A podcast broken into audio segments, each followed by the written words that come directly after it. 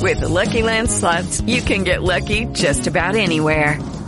This is your captain speaking. Uh, we've got clear runway and the weather's fine, but we're just going to circle up here a while and uh, get lucky. No, no, nothing like that. It's just these cash prizes add up quick. So I suggest you sit back, keep your tray table upright, and start getting lucky. Play for free at LuckyLandSlots.com. Are you feeling lucky? No purchase necessary. Void where prohibited by law. 18 plus terms and conditions apply. See website for details. Hello, it is Ryan, and we could all use an extra bright spot in our day, couldn't we? Just to make up for things like sitting in traffic, doing the dishes, counting your steps, you know, all the mundane stuff. That is why I'm such a big fan of Chumba Casino. Chumba Casino has all your favorite social casino style games that you can play for free anytime, anywhere with daily bonuses. That should brighten your day a little. Actually, a lot. So sign up now at ChumbaCasino.com. That's ChumbaCasino.com. No purchase necessary. VGW Group. Void were prohibited by law. See terms and conditions. 18 plus.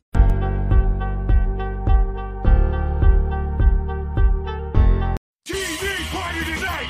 What? TV party tonight! Oh! We got nothing better to do than watch TV and have a couple of brews. Don't want to talk about anything else. We don't want to know. We're dedicated here to our favorite shows! Oh, my tickets! Everybody loves Hypnotoad! Gary Dog! Dancing at Blurnsville! Futurama! Hello out there and welcome to TV Party Tonight. I am your host and feeling mean, green, and poured straight into these jeans. I'm joking, of course. I'm wearing sweatpants. I'm your host, Alexis Hejna, and today we are talking She-Hulk, Attorney at Law. Joining me is Mark Radulich. Mark, how you doing? I'm doing okay. I, I I dressed up for this. Hey, Critical Drinker fans. Hey, and um, Midnight's Edge fans. Look, look. Hey, more specifically, hey, Effie fans. Smash the patriarchy. Woo! Wu Tang. All right, I'm good now. All right, and also coming in, good thing that his uh, boss let him have the afternoon off so that he could record with us. Uh, Andrew Graham, how is your boss, Andrew? He's taking a nap right now, so that seems to be about the extent of it. I do hope everyone signed their NDA before doing this program, by the way. Oh, Oh, wait, hang on. absolutely. Hang on. Oh. All right, I'm back. Went to go sign it. That was a quick sign. Uh, I don't. My handwriting's for shit. That's- Okay, fair enough. All right, so yes, we are talking She Hulk, the series that has emasculated so many men, the series that has proved that maybe we should go the way of the Handmaid's Tale. Brought to you, of course, by Marvel Studios and Disney. This is the story of Jennifer Walters, the cousin to the Incredible Hulk, who, through a mishap in a car accident, finds her blood mixed with Hulk's, and now she has the ability to become a She Hulk. And of course, she is trying to balance that being a superhero and a lawyer because just because. She's a busy businesswoman who don't need no man. And By the way, the show has emasculated me so much I am now identifying as an eggplant. So please use my correct pronouns. What, what, Andrew? What are the correct pronouns for an eggplant? We'll figure it out. Parmesano, I think. Well done. All right. So, okay. So, yeah, this show has stirred up so much buzz. We've got a lot to talk about. Uh, but I believe we had a request to just go ahead and knock the first thing out of the park the CGI. Apparently, the CGI, um, just in general at Marvel, more and more about this is coming out. Andrew, I think you and I have talked about it in private chat that they're they're the CGI department, the VFX department is now being so overworked at Marvel. There's like a revolution happening. And this this show seems to be the result of them not being able to do the best job they can, then not having the right amount of time or enough people to get it right, and then just going, whatever, like this is all we can do, deal with it. Um, I believe it was compared to like PlayStation cutscenes, and and they're not wrong. The CGI in this is fucking terrible. There are times where um so, some sometimes She Hulk looks okay, and then there are other times it literally does look like a cutscene from a video game. She's so stiff and so like robotic walking it it is obvious to the point where if it wasn't the fact that the show is so, is so slight to begin with, you know, and that I, I would not be able to take the show seriously. It just takes you right out of it. I don't know if it quite went that far for me, and I think Mark, you kind of touch on a lot of the issues where, Mhm. and it's not even the, the the they don't really have a special effects department at Marvel. They basically contracted out to to a number of different effects houses, and I mean, Mhm. kind of the some of the stories I've heard, and I I'll admit I haven't read these in detail, but a lot of these houses are reporting that they're just getting way too short of deadlines, not enough budget to work with, and and things along that line. And I think when you get into uh, what's supposed to be like a photorealistic character, I think that's obviously where you start to really push things and get into the uncanny valley. Yeah. Um, I'd say in terms of She-Hulk, for for most of the time, the the character looks fairly good. I think the biggest issue is what's called the comping in. So whenever you're actually putting that character into the background, and I mean, I think on some level, this is one of the things that I think didn't do themselves any favors was they put all of this mostly in daytime. Mhm. And in daytime, you daylight, you do not have the ability to, to hide your issues as much. You know, that's why so much CG is put in at night. Let me throw this also out there. Principal photography for your, for most major motion pictures is two to three th- two to three years prior to any major release with a lot of CGI in it. Yeah. Those people have the time. You want to know when principal photography started with this? April 10th, 2021. Oh, geez. This thing, yeah, this thing I think it's a smidge close. Yeah, this thing debuted in August of this year. Um, when did they wrap? Hang on. Um, uh, Jamil said she was filming her scenes August fifteenth. Okay, and okay, so it, they started filming. Uh, principal photography started April tenth of twenty twenty one. It was done by August. There, there was no time. There was no time to get this as right as you know some of the early uh, Marvel movies or like Lord of the Rings, where there's a lot of heavy CGI. I mean, go back and look at these are 20 year old movies now, but go back and look at those Lord of the Rings movies. They're almost seamless. Uh, like the motion capture for Smeagol and all of that looks as real as anybody else in the cast. And compare Yeah. that to She Hulk, and the only thing I can tell you is there's just not enough. There's not enough time. I'm going to be interested to see what happens when. Um, are you guys familiar with Corridor Crew? Who? With what? Corridor Crew. Sorry, they're a, they're a VFX house that does a lot of stuff on YouTube, but they also do a VXF uh, Artists React to Great and Bad CGI series. They're up to Mhm. like episode 80 or something like this, and this is something that that they'll do on a regular basis. So I think I remember them at least having an initial look at um, like the the She-Hulk trailers, but I'm assuming at some point within the next couple weeks they'll probably actually get uh, go ahead and do the show. And these guys are actually Mhm. fairly well connected. They've had a number of guys who actually work for these VX VFX houses on the show with them, so you can get some really good commentary on on what did or didn't happen, or what may or may not have gone right or wrong on, on the series in terms of the way it was all put together. All right. So let's go ahead and dive right into it. This, like I said, this show has stirred so much controversy, so many angry tweets, both in the show and without the show. I mean, we've got a whole subplot with a website filled with angry man babies who are just so unhappy that a She Hulk even exists because we already have a Hulk. Why do we need a woman version of everything? I mean, woman version of Thor was already bad enough as it is. For the record, I am actually quoting direct lines from the show. This is not just assumptions about. But I mean, but people have said that. Yeah, I mean, exactly. That when when they announced the She-Hulk show, you know what's funny?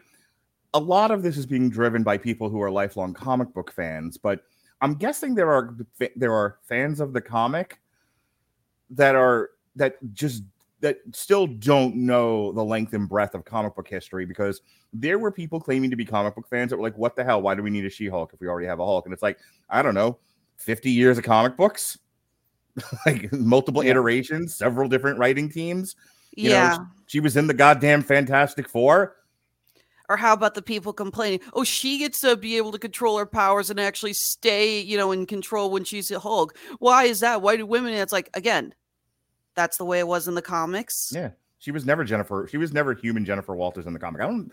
I'm not even aware of whether or not she could change back. I was under the impression, And again, I'm not the world's foremost authority on early She-Hulk, but I was under the impression that that was a permanent gig, that she was never Jennifer Walters until, you know, unless she was depowered or something, Ugh, where's Jesse when we need him?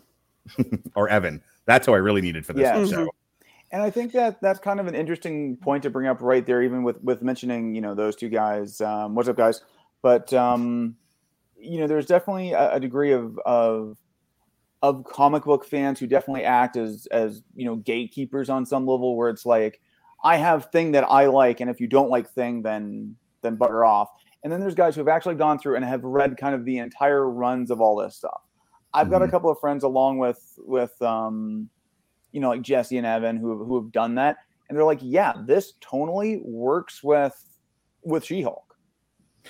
in the writing, um, I, I when this show was first being um, formulated, I was doing research on it, and then as it progressed, I would continue to follow. One of the things I cited was the John Byrne run on She-Hulk, and then if you talk to some of our friends who I would consider pretty level-headed comic book experts, they're like, "This screams Dan Slott," as a, and to the point where I think some of the characters, and again, I haven't, I have the Dan Slott volume on my desk, I just haven't read it yet but my my understanding is there are characters that are directly taken from the Dan Slott era. Here's my start just start starting right off the bat. Here's my biggest issue with the internal debate amongst uh, Marvel fans, whether they be strictly comic book fans or fans of the comics and the movies or whatever, is that they they um they say we want comic book accurate stuff you know where I'm going with this, Andrew, because I said almost Yep. the exact same thing to you, and I said it to Bailey as well. We want stuff, we want comic book adaptations. We want what we read on the screen. And Marvel goes, fine, here.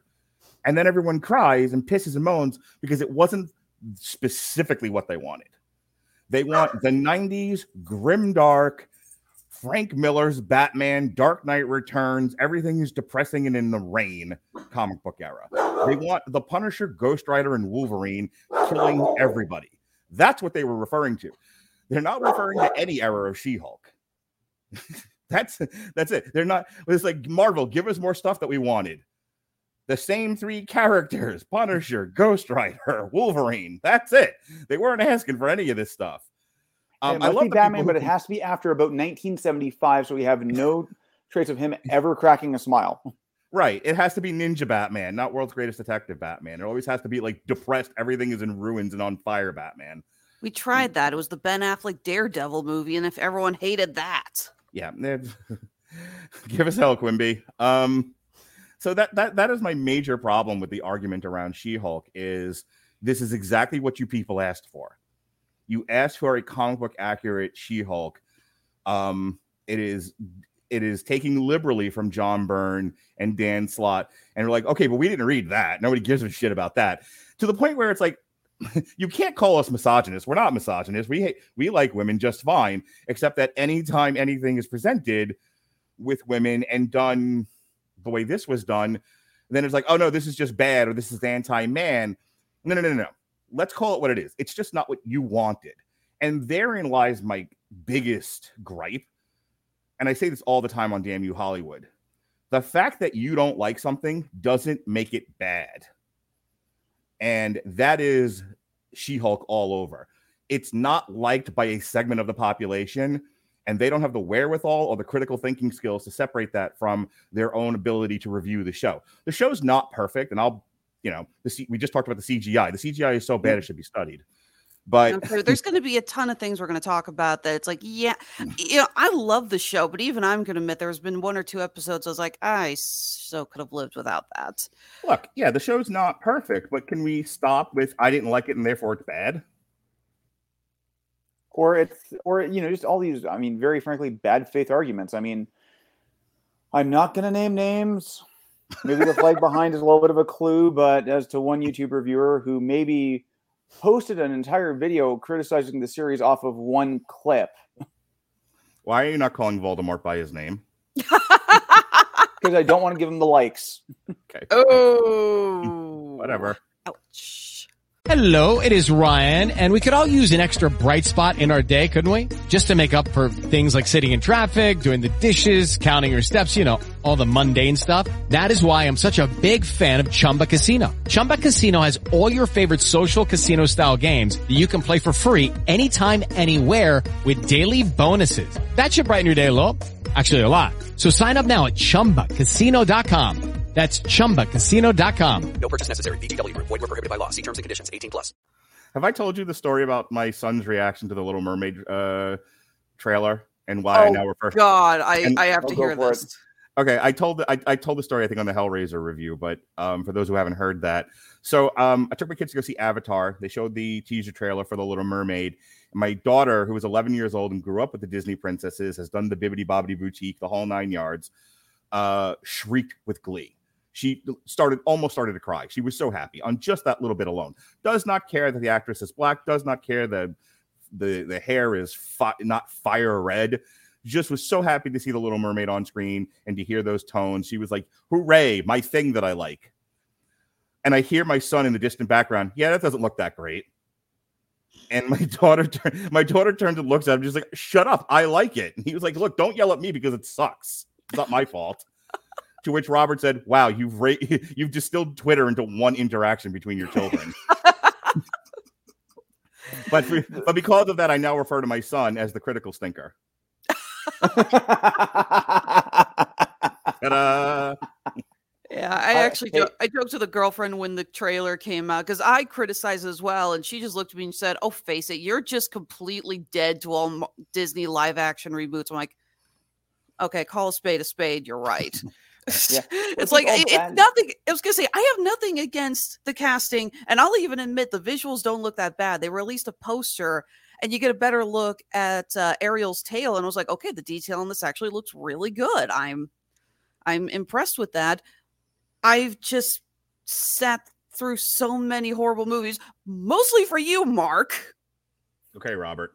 All right, so back to She-Hulk. Yeah. I was about to say, let's just all batten down the hashes for when they finally reveal footage of Melissa McCarthy as Ursula. Oh dear God. Can we just all agree that's a bad idea? Yes. I'm gonna I'm gonna do it. I'm gonna do it. So, Loki. Did you stop? Did you abort my so Loki? I didn't I touch didn't. anything. So, Loki. There we go. Much better. Yeah. It's like I'm not touching any but Mark, I am not stupid enough to touch buttons when you start throwing in the clip.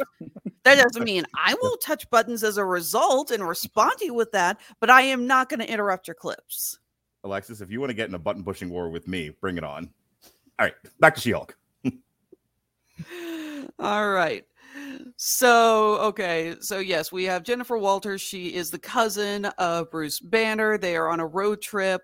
We finally get an answer on how Bruce was able to turn back into human Bruce from Smart Hulk uh, at the end of Shang-Chi. He has, I guess, developed this device that keeps him under control, and they are run off the road by a Sakaarian ship, of all things which we never get an answer for. Do I, I'm assuming this is gonna be this is gonna be all explained in the upcoming Planet Hulk.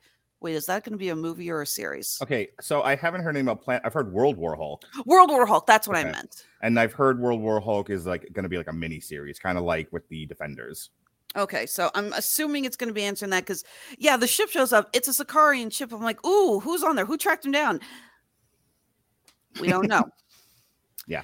And they get into a car accident, and both their arms get cut, and their blood gets mixed. And yes, Jen is now a She Hulk, but she is able to control herself and actually maintain uh, her brain when she's in her Hulk body something that took Bruce several years to get used to.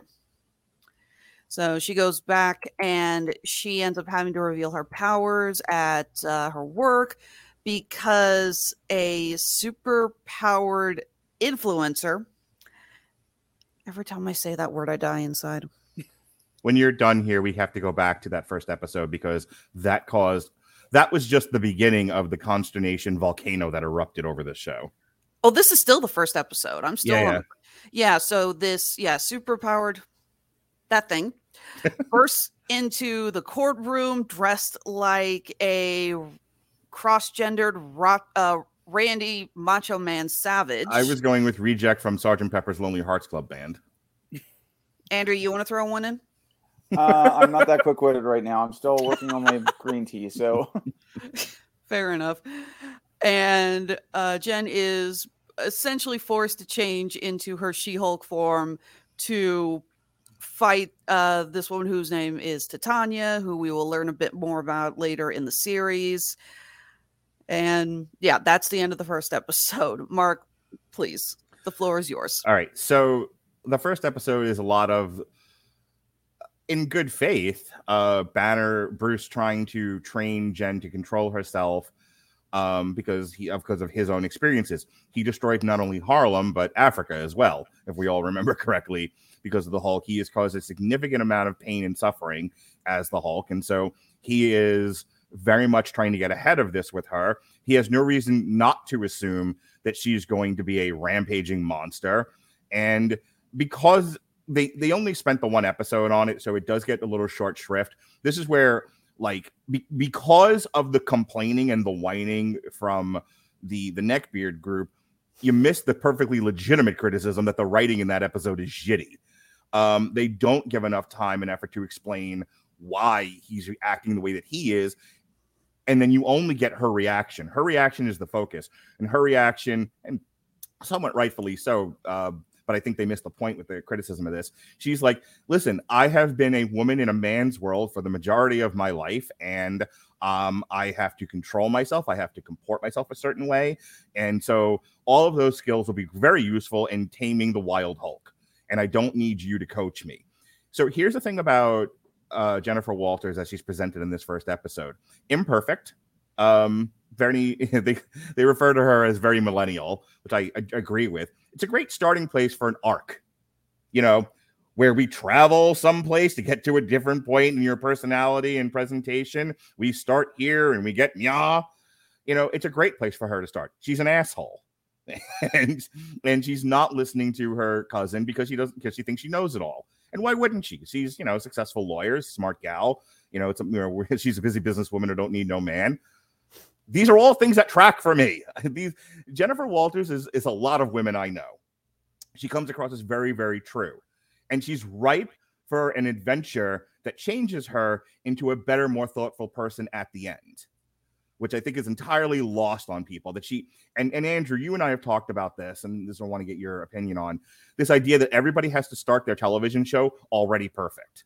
They're all they're already made. They've already made the journey, and now we're just going to watch them like a video game character cut through bad guys, you know, for however the, the length of the show. Like there was no patience for tolerating her in the condition in the in the way that she is at the beginning of this show to see where she would end up at the end. It was like the the expectation is that all of our characters should just be perfect right from the start. Well, and if she was perfect right from the start, then obviously she'd get tagged with Mary Sue as well. So yeah, you can't really fucking win right now.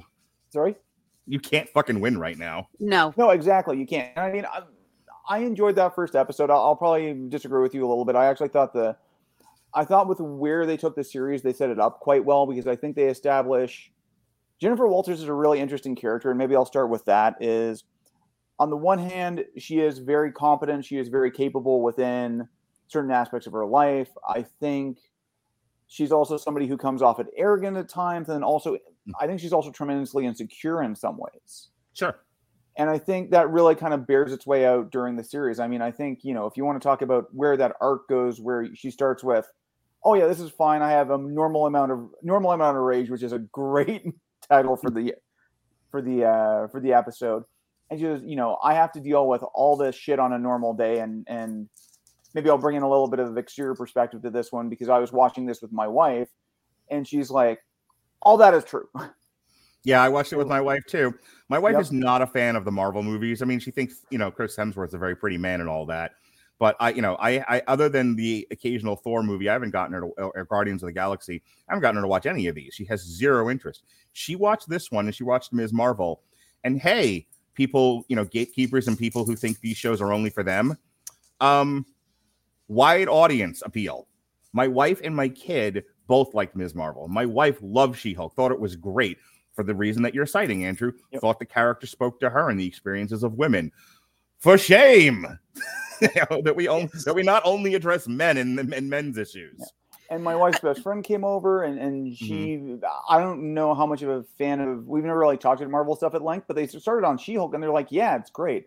But i think um, going back to, to i think kind of that that arc established by the first episode she starts from a place where it's like i've got this. I've got a certain amount of control in my life that i have to maintain.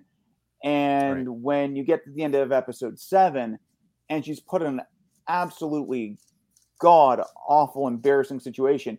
She goes complete hulk at that point. And i mean Right. you know you talk about her arrogance and yeah that's that you know set up she's arrogant payoff. She has to deal with the consequences of it.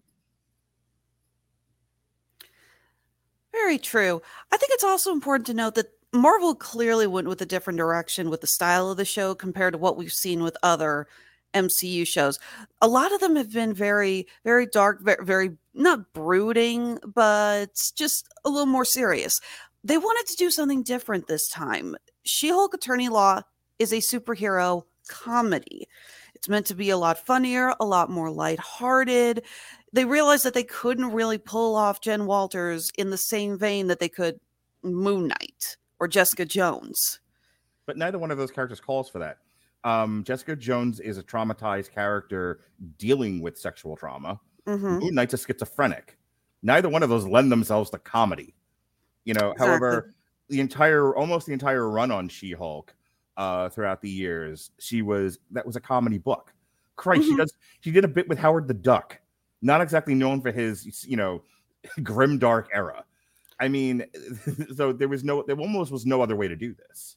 Yeah, one of the most infamous She Hulk covers is her basically holding up a newspaper to cover herself and saying, Is this really what you people want?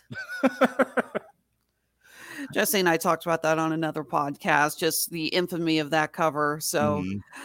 all right. So, moving on, uh, Jen gets a job. She loses her job uh, for hulking out in the uh, courtroom, but she gets another job offer at probably the most prestige law firm in the area, uh, which she accepts. But it turns out they want her to stay in She Hulk form every time she's working for them, and she's to run the new superhuman law division, which personally I think was actually a really great idea because this is to allow us to bring in so many other superhero characters, supervillains. It's going to just really open that door to see how she interacts and how they interact with this world.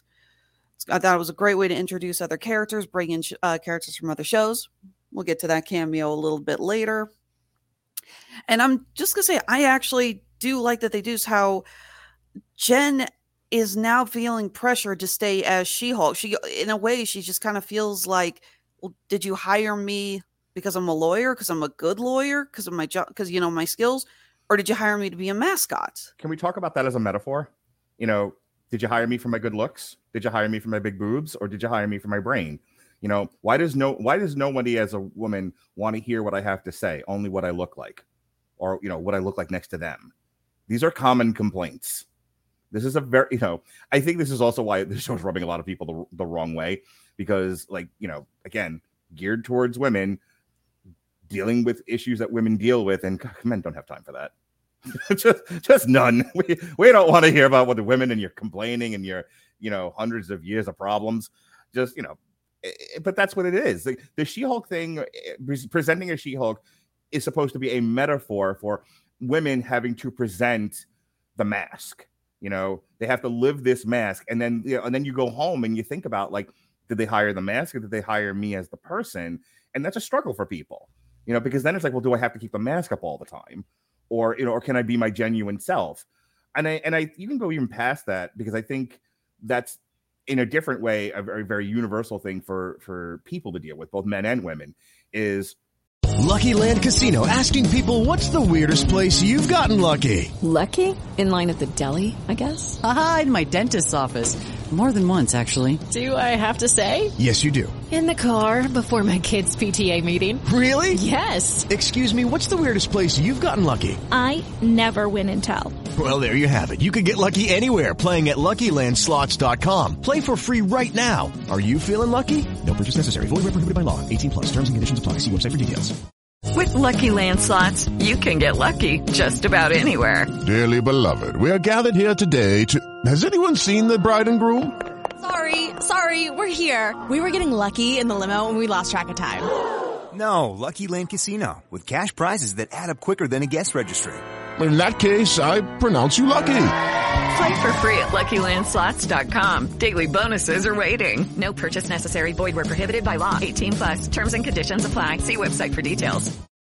you know every time you leave your house all the walls got to go up and all the makeup has to come on and you know we got to throw all the all the armor on and and you don't feel like you're ever truly seen and after a while it gets to people I'm just going to say in the penultimate episode when they award the lawyer, the female lawyer of the year to all the women there, and they ask them, What's it like to be a female lawyer? And we get that response from Mallory. It's like underpaid, undernoticed, or underpaid, underprivileged, and having to constantly be asked questions like, What's it like to be a female lawyer?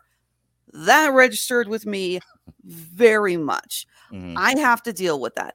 I am a business owner and I have to deal with it's like, so what's it like being a lady business owner? It's like, well, I'm proud to be a lady business owner, but that doesn't define who I am. You know, it's Can like, I- yeah, can i ask you a question please. what's it like to be a lady podcaster Good night, everybody. You're At so Mark dead. On Twitter.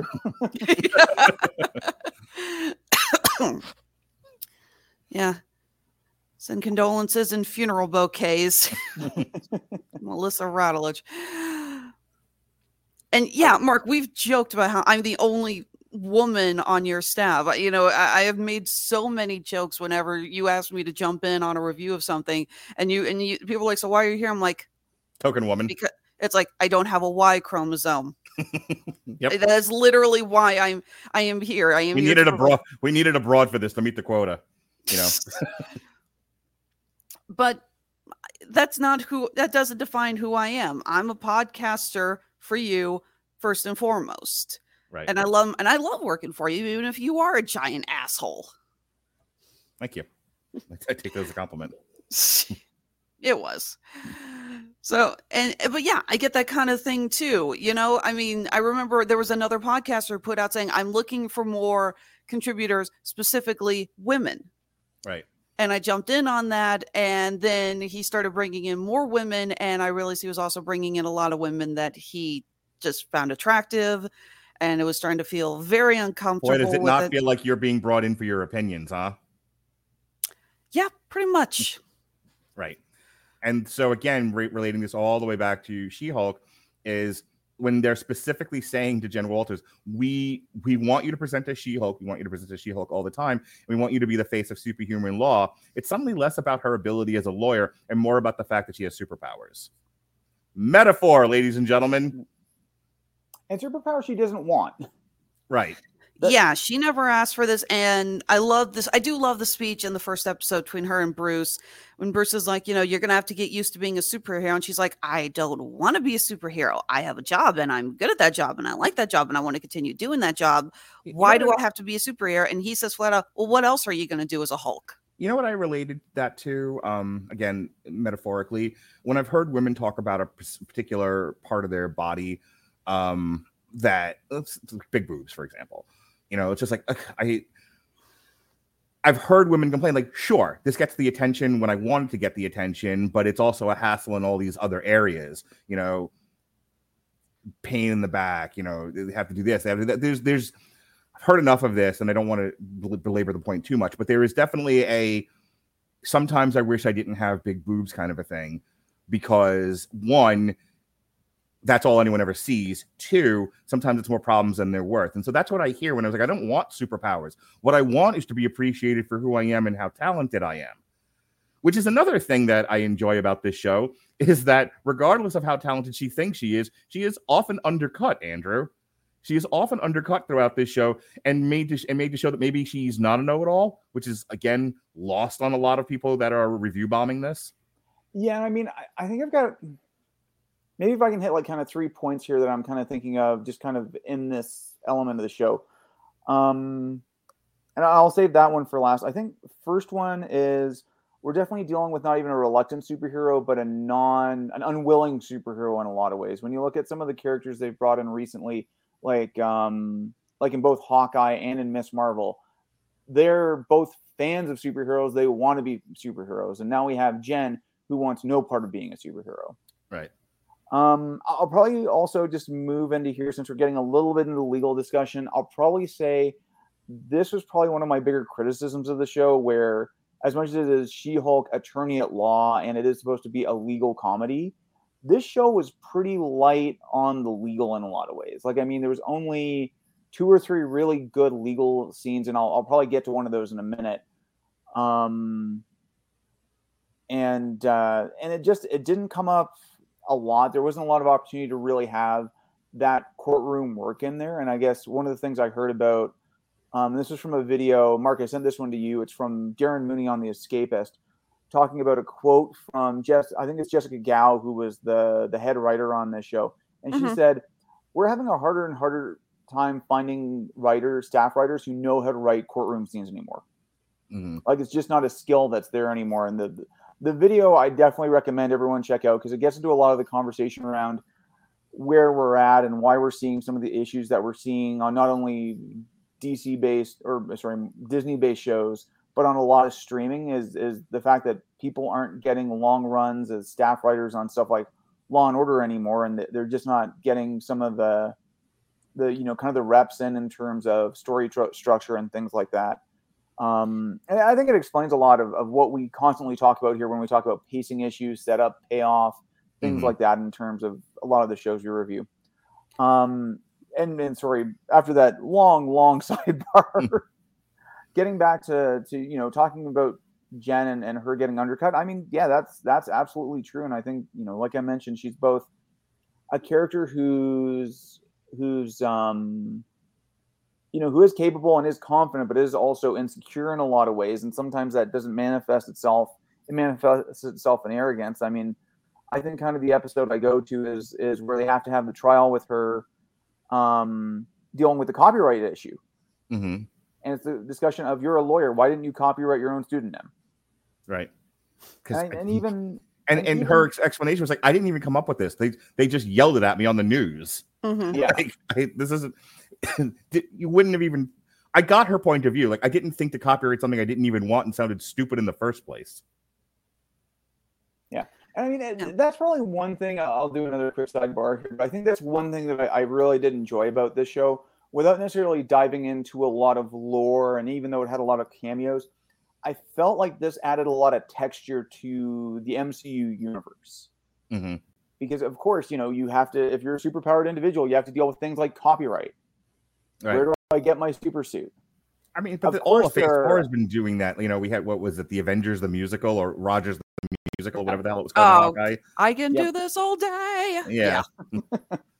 Um, you know, uh, Alexis, I'm going to give you a bit of a bit of a, a, uh aneurysm here, but yes, superpowered influencers would be a thing. also, um, Yeah, they I would. mean, when we get the Blonsky, you know, he kind of turns himself into his own self help guru. Of course, there's going to be a self help guru for uh, for um, Reform villains. Exactly, exactly. And I mean, like the show, the show is not necessarily. I th- think it's I think it's genuine in a lot of ways. It's definitely not necessarily kind to Jen a lot of the time. Yeah.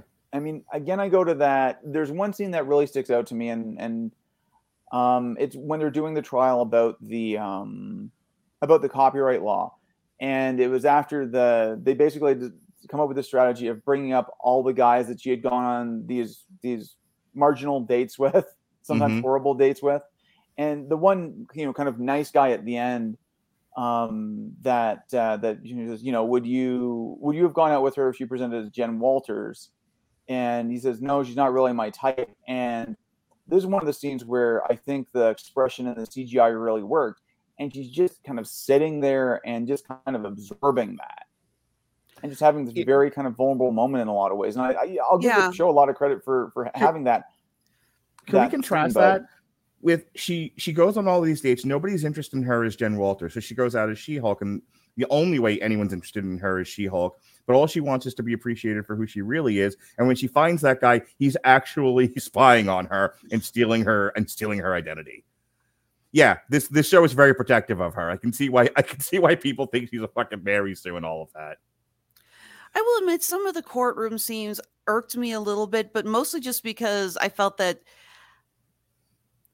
so a lot of times I was just watching going, yeah, that wouldn't have happened. For example, when we get uh the Daredevil episode and they're in court and Leapfrog, who I, I freaking love that they brought him in because he is just one of the greatest would be wannabe superhero slash supervillains in Marvel. Every time he shows up, it is a total joke. Just like, Mhm. ah, crap. Some of it's like, who told Leapfrog we were going to be meeting here, kind of thing. And he proudly announces that he put jet fuel in his boots. And the designer, Jacobson, is just like, well, no wonder it freaking crashed. I told you not to do that.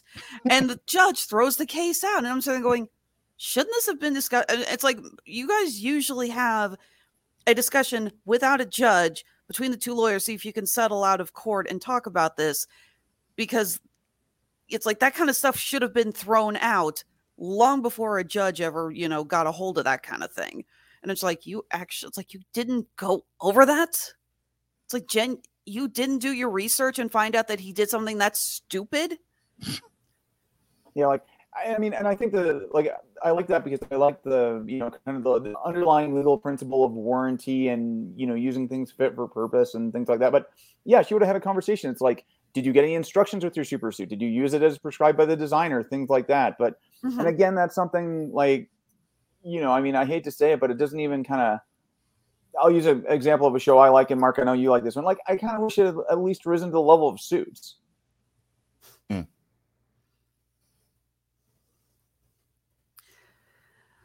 All right. So yes, so she is so going on moving on Walters uh, is now running the superhuman law firm or uh, part of the law firm and her first case is to rep- represent Emil Blonsky who has completely changed from the character we saw in the Incredible Hulk, but I know a lot of fans were really happy to have him back. I'm a huge Tim Roth fan. Love when I see him movies. I was so thrilled to hear he was coming back, especially after that little tease that we got in Shang-Chi, uh, in the Fight Club.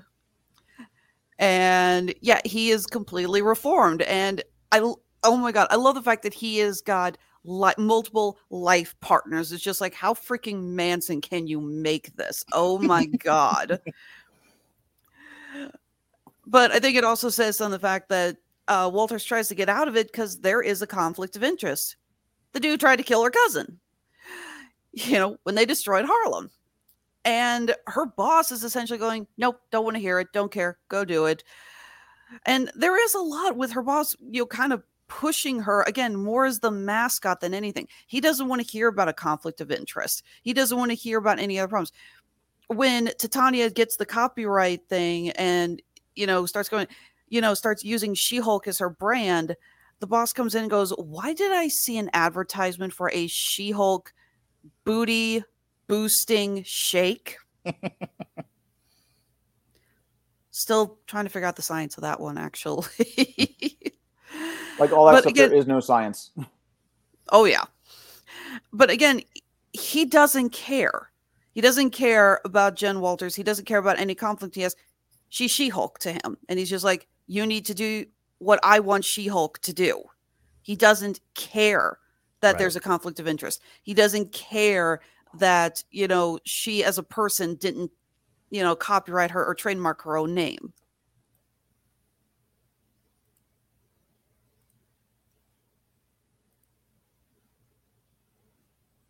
I thought somebody was going to jump in after that. Oh. Apparently, I was wrong. I didn't know if you had a question or anything. And I mean, if you're looking for a response to that, I mean, eh, there was a criticism about uh, the men in this show. Everyone, it's the same. I, I, I've brought this up a couple of times. My grandmother always complaining about um, how Italians are. They're either dumber in the mafia. A lot of complaints online about how men are presented. And look, we've done our fair share of complaining about that too. But I would like to think that ours is not unfair. You know, I think when when I think when we when we cite it out, we understand that men are imperfect. Um, and when presented as so, that is part of the human experience. It's okay. Um, there's I think somewhat of an unfair criticism here that every man in the show is a moron, you know, or, or whatever. I, here's my problem with that. It's entirely believable that, that that that someone would act that way, which is why I don't Yeah. really have a problem with it. You have a guy, he's just like, my my my concern is this is a private law firm. This is not a government job. This is a private law firm. They are trying to make money. And I don't know if you've talked to most people who run businesses, they're not interested in a lot in a lot of the detail. They just want to make money. And so him going, I'm not really interested in your conflict of interest. Just get this done because it's it's money. It's it's a case. It's a it's a job. It's a gig. Uh, so It's also appearance. It's also appearances. Got to keep Right. that up. Got to keep it going. It's like we are now the superhuman law firm. We need to make sure that we're, you know, you know, presenting a proper image of that. Right. And so when you have the situation where she, you know, where he says to her that that this specific thing you brought up, um, where, sorry, uh, he's like, I, why did I see a billboard here? He's not. It's not a dumb thing. It's it's not even like a self-centered thing. It's like, is this going to cost me money? That's all that's happening in that scene. So I don't understand why that bothered people as much as it did. But uh, you know, to me, it seemed pretty straightforward. It was just like, is this going to be a problem? Is this going to cost me? Is this going to cost me clients? Is going to cost me money? So of course we have Jen defending uh Blonsky. We also have the first appearance of the Wrecking Crew, which actually got me excited. Love the idea that they've kind of stolen Asgardian technology to make their weapons. Thought that was a neat touch. And I'm not gonna lie, I just freaking love that they attack Jen. She transforms as She-Hulk, and it proves that these four are completely incompetent at their jobs. Yeah, that uh, that that is uh, one of my criticisms. I just wish they had. I wish they had done more with them. I like the Wrecking Crew from, you know, when I've seen them in the Thor series. Uh, they popped up here and there over Marvel Comics. Not that they were like Doctor Doom level villains or anything like that, but this this was a personal one for me. This isn't necessarily a craft thing, though. I can make it one. I think if you're gonna put stuff stuff in the show, maybe make it mean a little bit more than, you know, why use the Wrecking Crew if they're just gonna be nameless goons and you're not gonna use them again? And the only one that they do use is the guy with the crowbar. But by that point, he's not doing anything with the crowbar. He's not really part of the wrecking crew. That could have been a completely different character. So it's like they, and if again, if you wanted, I think there were other characters. Marvel's list of characters is about you know a million long. There is any number of characters that don't quite mean as much to the fandom that they could have used for that, and then have them show up later in the group therapy session, to where you're not you're not abusing what I think the Wrecking Crew are more popular than they're giving them credit for. That's that seemed like oh nobody cares about the Wrecking Crew. Everyone thinks they're a joke. It's like well no, like some people like them and maybe don't misuse them like that. Um, I thought the, I thought the way they did it, it's so hard because everything looks so goofy in comics, and when you try to make something goofy in real life, it just highlights how ridiculous it is. So I think they tried, but because again they weren't paying a lot of attention to it and they weren't making it more serious, that looked goofier than it needed to be. Uh, I got to go AFK for a second. Okay. Um, Andrew, I'll go ahead and direct this to you because I think this actually, what he's talking about, the Wrecking Crew, does add up to what is admittedly a pretty big problem with the series, and that's the lack of a central antagonist. You know, we get uh, Titania, who appears for a couple, and she's annoying as hell, and she is definitely an obstacle, but she's not really the central antagonist. She, you know, she's just an annoyance you know, we got the wrecking crew. Yes, they show up once, they're gone. And then we have this big buildup with intelligentsia and the guy running it. And again, I talked about this on another podcast, and we threw out so many theories about who was going to be the bad guy at the end of this. We thought it was, uh, you know, Abomination was going to be actually double dealing, that the whole I'm reformed and I'm running a retreat thing was a facade. uh, someone suggested the leader, who we know is coming back for Captain America, uh, the or the Captain new Captain America movie, and I thought that actually made a ton of sense if you look at how he acted in the Edward Norton Hulk movie. You know, it's like, oh my god, of course he'd want She Hulk's blood. And the bad guy is a douchey hipster who's essentially pouting because he got turned away by She Hulk on a date. Yeah, and I think uh, Alex, I agree with that. We're we're kind of on our second, even going back to Miss Marvel, we're kind of on our second Marvel series here that doesn't really have a strong overall arc on this. And I mean, I don't even know if it's necessarily an antagonist. I mean, I, I kind of got a kick out of it being the um I mean, maybe this is, just goes to how meta the show realized it was in terms of the reception it was going to get. But I think there was something kind of brilliant about it being a lot of nerdy. Uh, actually, nerdy is not even the right word. A, a lot of well, kind of toxic fanboy boy types who were who were kind of the, the ultimate enemy at the end. Mm-hmm. I will have to criticize that that scene though. Man, those two guys, look, those all those guys looked way too well kept to be having those kind of online personalities. No kidding. It's like I, I understand it's Hollywood. Actors are gorgeous. I understand that you want to get some beautiful people in there, but oh my god, yeah, it's like where are the neckbeards? There, there were no literal neckbeards at that meeting. You missed the mark completely. I literally turned to my wife and said, "I don't believe this scene. I should be able to smell it through the screen." As awful as that sounds, but yeah, I, I agree with you. I mean, there was definitely a, a little bit of a, a lack of overall arc, and I mean, one thing I understand the show was was trying to do was to take a little bit more of a, a purely episodic approach to the, to the show, where as opposed to it being like Falcon and the Winter Soldier, which was arguably like a six hour movie cut into six parts. This was Mhm. going to also try and do a little bit of that that you know kind of case of the week sort of thing. But again, they kind of dropped it there. there. There's definitely a little bit of identity crisis when it came to exactly what this show wanted to be, and I think that does manifest a little bit. And they do definitely kind of poke fun at things. Like again, we talk about leapfrog. I was just trying to look up the rest of the characters that that happened that came in during the retreat. So, um, Man Bull and Porcupine and and things like that. And apparently, those are perfectly comic accurate costumes. They're just kind of ridiculous characters. Oh, I gotta bring that up because Jeff and I got into kind of a fight about that on the first episode of the Whis- Whiskey Rebellion. He, uh, I hadn't seen it yet.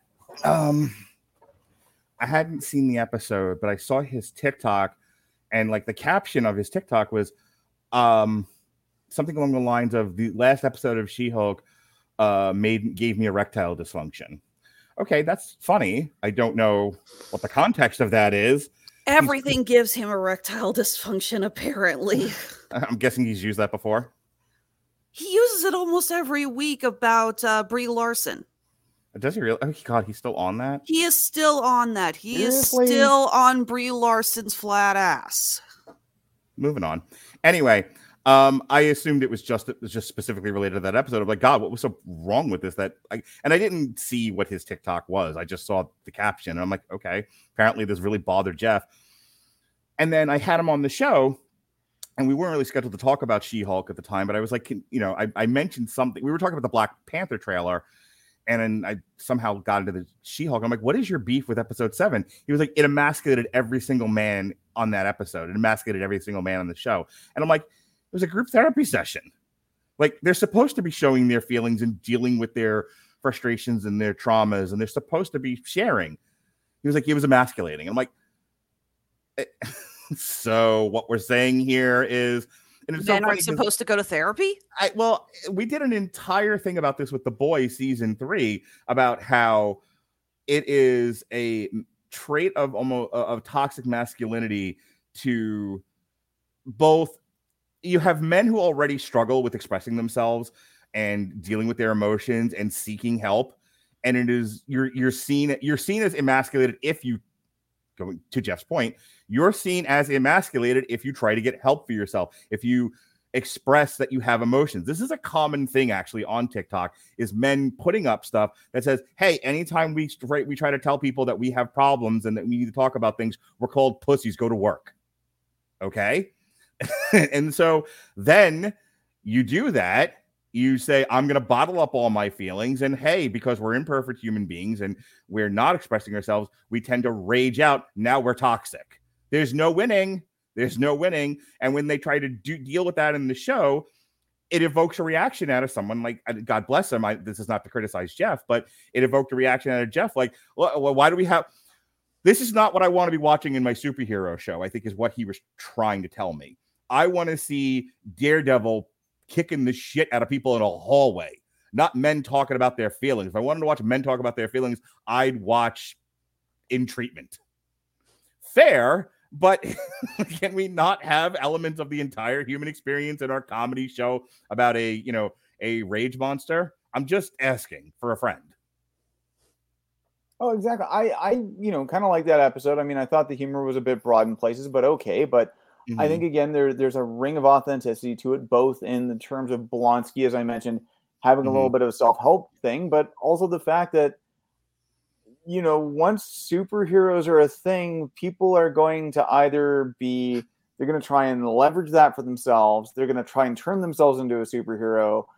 Like, I mean, I've talked about this before on other podcasts. Like, you know, I've done martial arts for 20 years, and there is no short shortage of fraudsters out there. Mm-hmm. And you know, now we're looking at a whole new genre of them that that people have referred to as gravy seals, which which sounds exactly what it looks like go Google it on your own and, and you'll you'll see some very silly stuff. But it's like there wasn't anything particularly wrong with that episode, and and if, if it was, it was, and if it was anything to do with those characters, it was because they were kind of being shown to be flawed as they were. The other thing about it, which I was trying to explain to Jeff, and he was not getting it because he was very much focused on his point, which was men should look like men when they're men, and you know, late, you know, you do you do your mental health in private. God damn it, not not in my She-Hulk show. Fair, I guess. Um, but it missed the entire point of her monologue. She has a really great monologue at the end of that episode where she finally comes clean and talks about how she's feeling. And it, it to me, it was like the most resonant part of the entire series. It was also, it was also a um an example of her growth as a character, which everyone seems to bypass or utterly ignore. It's also relatable again to a lot of women. I mean, I would like to hope that I have never been to the case of, oh no, I don't have Wi Fi signal. I need to get out of here because there's still a teeny tiny second he could text me. But yes, I have had moments where I have felt that loss, that alone, that dejected, and it feels horrible. And her, yeah, her bit about like, I thought I finally found someone because they'd gone on a few dates and she genuinely thought they had a connection. Again, finding out that he's a spy who was hired to, you know, essentially infiltrate her life. But I can think, I know that I, I, I can, actually, I'm pretty sure at least you guys have also had a case of it's like, I thought I had a connection with someone. Maybe it mm-hmm. wasn't a romantic connection. Maybe it was a friend. Maybe it was a work thing. It's like I thought my boss finally got me. And it, when it stops, when the, the connection just disappears, you feel not just empty, but you're confused. You're going, well, was it me? Did I do something wrong? You know, is there a reason for this? And it beats you up. Mm-hmm. And what her, yeah, you're right, Mark. Her speech about how she finally felt accepted by this guy and how horrible it is, it really does ring true for a lot of people. Hey guys, it is Ryan. I'm not sure if you know this about me, but I'm a bit of a fun fanatic when I can. I like to work, but I like fun too. It's a thing. And now the truth is out there. I can tell you about my favorite place to have fun. Chumba Casino. They have hundreds of social casino style games to choose from with new games released each week. You can play for free anytime, anywhere and each day brings a new chance to collect daily bonuses. So join me in the fun. Sign up now at ChumbaCasino.com. No purchase necessary. VGW. Void were prohibited by law. See terms and conditions. 18 plus. Lucky Land Casino. Asking people what's the weirdest place you've gotten lucky? Lucky? In line at the deli, I guess? Aha, in my dentist's office. More than once, actually. Do I have to say? Yes, you do. In the car before my kids' PTA meeting. Really? Yes. Excuse me, what's the weirdest place you've gotten lucky? I never win and tell. Well, there you have it. You can get lucky anywhere playing at LuckyLandSlots.com. Play for free right now. Are you feeling lucky? No purchase necessary. Void where prohibited by law. 18 plus. Terms and conditions apply. See website for details. Yep. All right, Alexis, what else you want to talk about? Well, we did somehow pass up in the third episode the clip that destroyed the internet. She Hulk. Twerking. All right, let's talk about it. So, I don't know if you guys know this or not, but uh, women women dance. That's that's a thing they do. Women, um, if, if TikTok is any indicator, uh, women shaking their ass and twerking is a thing that happens, and it's not just big girls, not just black girls. It's all kinds of girls: white girls, It's small green girls, girls. skinny girls, pretty girls, ugly girls. Everyone likes to shake that ass. And if Megan Thee Stallion is in my office, I am the whitest woman on the planet and I will fucking twerk. yeah i i don't understand why that why that upset people like andrew did you happen to catch what exactly was the through line what was the argument that people were purporting as to why this was a bad thing I, I don't know if I actually paid close enough attention to the criticism. I knew there was outrage, but I think if you're getting that pissed off over that kind of scene, Mhm. then I think there's a real level of of just like I said. I mean, I, I've used this phrase before, but kind of bad faith arguments being really. I mean, I'm just gonna come out and say it. You're being precious about the whole thing. It's a comic book character. So there's a lot of I'm going to take this in a slightly different direction. There's a lot of criticism about the Thor character, especially in, in light of Love and Thunder, which people didn't love and it didn't do that great. Um, It's not still as, not as, damn good. It was like It, it had its million. flaws and it was nowhere near as good as Ragnarok. I think me, it, it- Robert. I'll agree with it was that. in this. It was in the 700 millions. They were looking for a billion with that one. It- you know, when it when it does not do as good as its predecessor. Yeah, Um, m- you know. marginally so. It, it it was not a flop by any means. No, I'm not. Didn't say it was. Just didn't do. There, there's some backlash. One of the one of the criticisms of Thor is that they've made him a complete idiot. Thor in the comics is not an idiot. Thor in the comics is very serious. Thor in the comics, you know, is a warrior god. Um, you know, in, in many in many parts of his existence, struggling with the weight of being the Prince of Asgard and all of that. And none of that is in the Marvel iteration of him. Not not at least not since the second movie. Um they Or they've made War. yeah they they've made him more of like a comedy character and look that that appeal this is the problem that gets lost on people broad characters uh, tend to appeal to a greater majority of people outside of comic book fandom but if you're a comic book purist and you see thor not behaving like thor then it's all shit and it needs to be burned to the ground and so i think people looked at she-hulk and was like I just want all my characters to be serious and to be taken seriously. And I wonder how much of this is an insecurity. Like this, this might be an underneath thing, and, and might, I might be reading too much into it. But I'm wondering how much for people they're so insecure about themselves and they're so insecure about their love for comics that if somebody sees one of their beloved characters doing anything less than awesome, they're gonna turn and look at them and go, "Why do you like this silly shit?" And because they're so sensitive, if you if you ask them, "Why do you like this silly shit?" they're gonna fucking crumble there was nothing wrong with what she did. She was she was dancing with a celebrity at the end of an episode. The fact that we have to spend this much time talking about it irks me, and and and, and I don't mind doing it because I wanted to address it. But the fact that I have to fucking irks me. Like we're this, you use the word precious. We're this sensitive. We're this precious about meaningless shit that, that it generates an online fucking debate it drives me nuts. It's why a lot of times I, I can't be on Twitter. Let's face it, Mark, we're on Twitter under duress.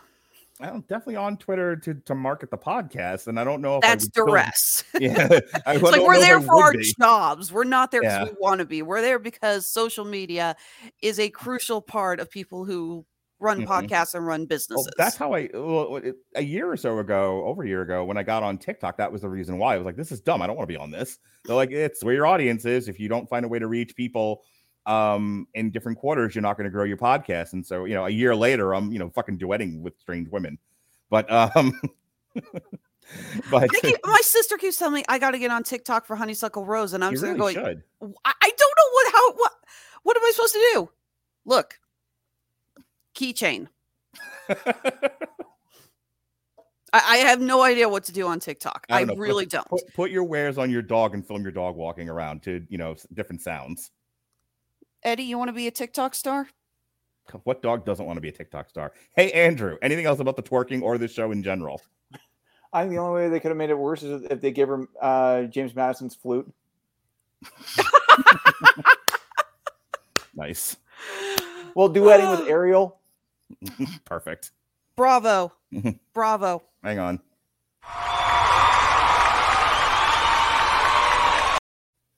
I have an applause button for that reason. All right. So we also get uh, the return of Wong, uh, who hires uh, Jen to go after what's his name, Donnie Blaze, not related to another superhero with the last name Blaze, who is a former protege who essentially took the sling ring and ran. And he has been using it to become a Criss Angel style magician. And Wong's a little pissed off about that and that also introduces what uh, the character that has scarily taken off in popularity, Madisynn, with two N's and a Y, but it's not where you think. And she could only This character is- this woman- I'm sorry, Mark. Say this actress is already getting booked for Comic Cons. Nice. She has become that popular. We like our silly. We do. Yeah, and it was perfect. Still, like I mean, the thing is, like, okay, there's characters like Madisynn, and there's char- characters like uh, Titania, and they may be annoying and they may be irritating, but that's because they actually exist on this world and they're played perfectly. So I watched Halloween Ends this morning before we started recording. We're recording this on uh, Friday the 14th. And there's theater? a, Or was it VOD? it's it's it's day and date on Peacock and in theaters. Oh, okay. I was gonna say it's like what theater shows a a movie that early in the morning? So I'm watching Halloween Ends this morning, and because I wasn't going to the theater to see it, and there's a scene between two nurses, and one nurse is just prattling on and on and on, and you- the other nurse finally says, "Do you, do you, why do you talk like I'm not in the room?" And the nurse goes, "You're right, I do do that." It just you know saunters out, and I'm watching that scene like that has to be the most realistic thing in this entire movie.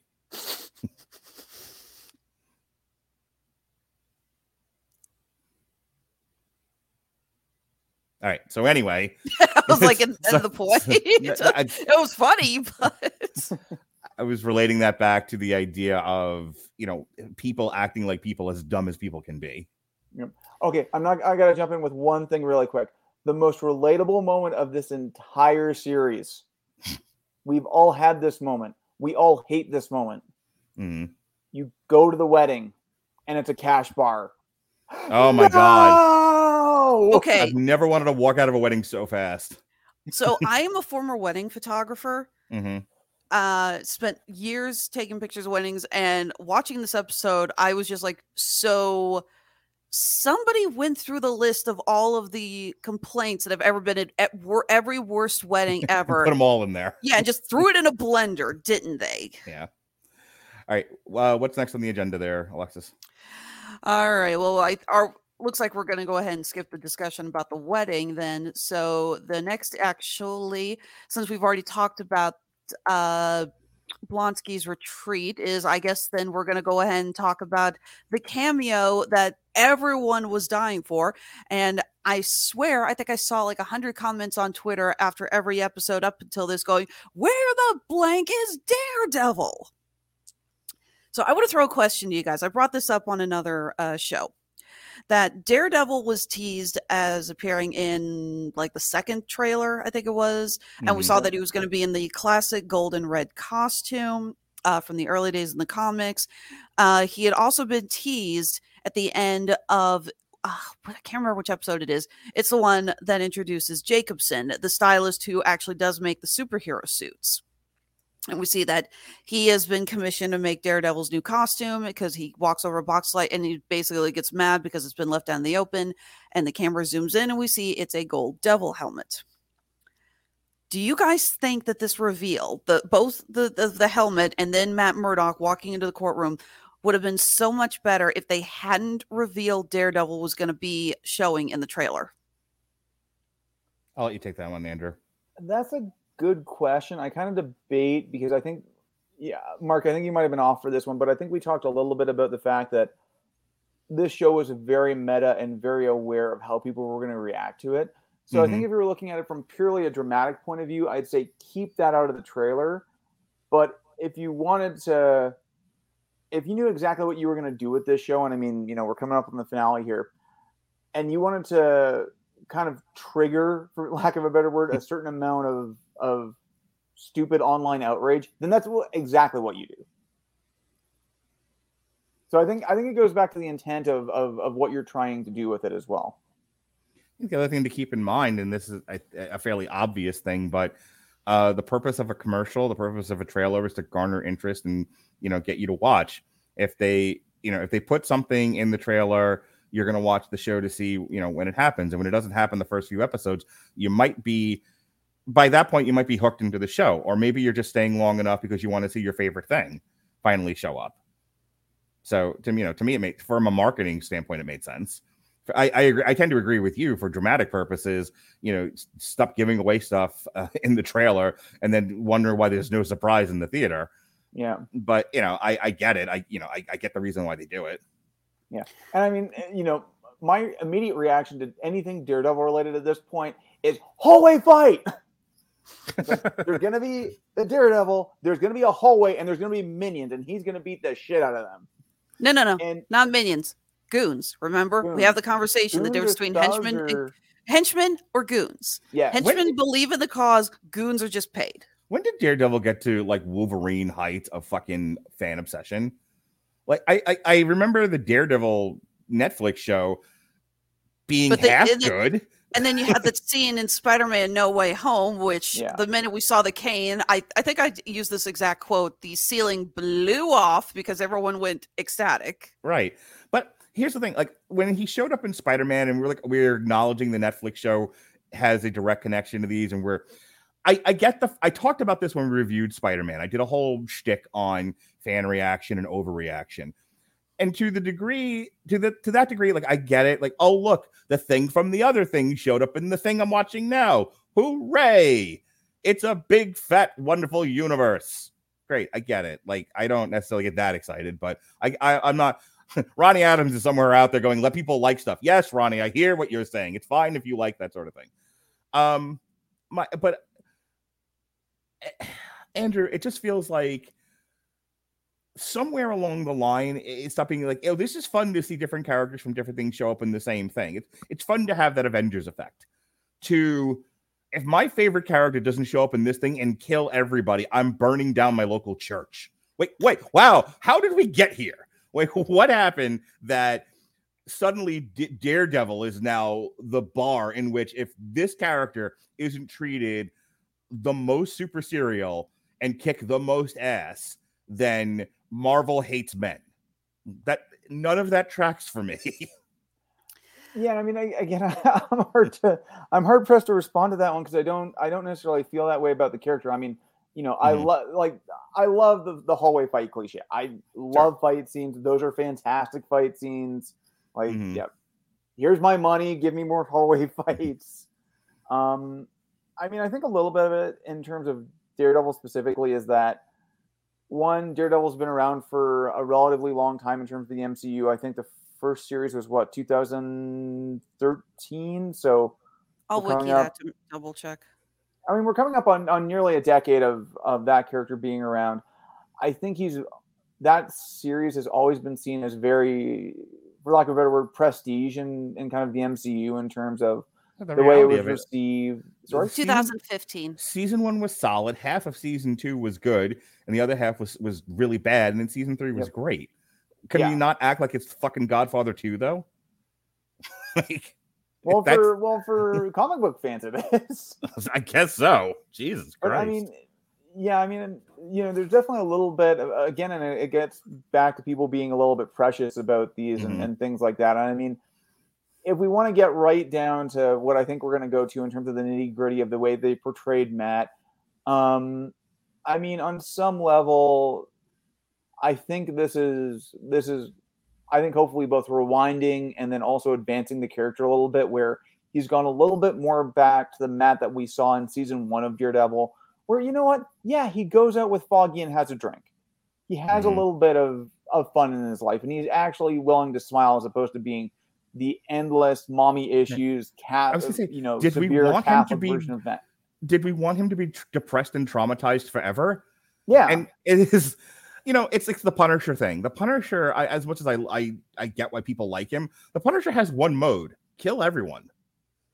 And it's like that's that's it. That's what we want for everybody. We, we nobody deals with anything. Nobody gets healed.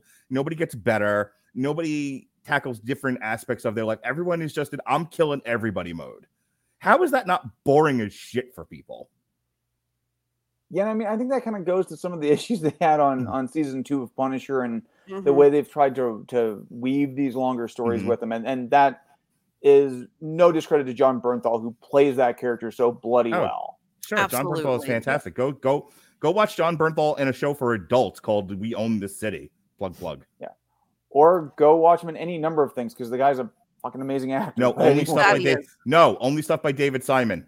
Yep. Oh, his podcast is great too. But anyway, Um, um, yeah, I what was- it's real quick comment on that on the Daredevil episode. I didn't. I, I- I know that uh, that annoyed people too, and then he does the walk of shame at the end. Oh, oh my It wife was oh, him loved forbid, Daredevil has sex.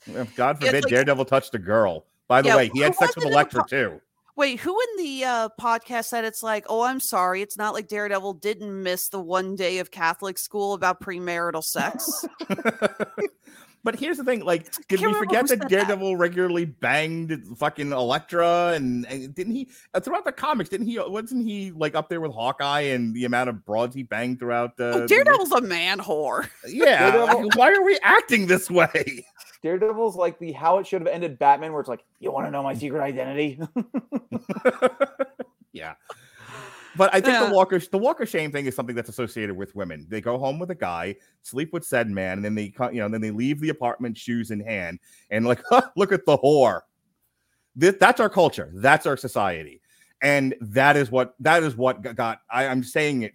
You know, and normally I ask the question to elicit conversation. No, I'll just fucking tell you. They saw Daredevil doing a girl thing. That's what girls do. That's what girls do, Andrew. That's what girls do. My wife absolutely loved that. She she fell off the couch. She thought it was so funny. Okay. Only girls are whores. Men just have sex. Welcome to America 2022. No, I, I, I'm This just gonna say Daredevil had the best one-liners in the whole series. I freaking love. She's like, "I'm gonna whoop your ass," and the line, "My ass remains unwhooped."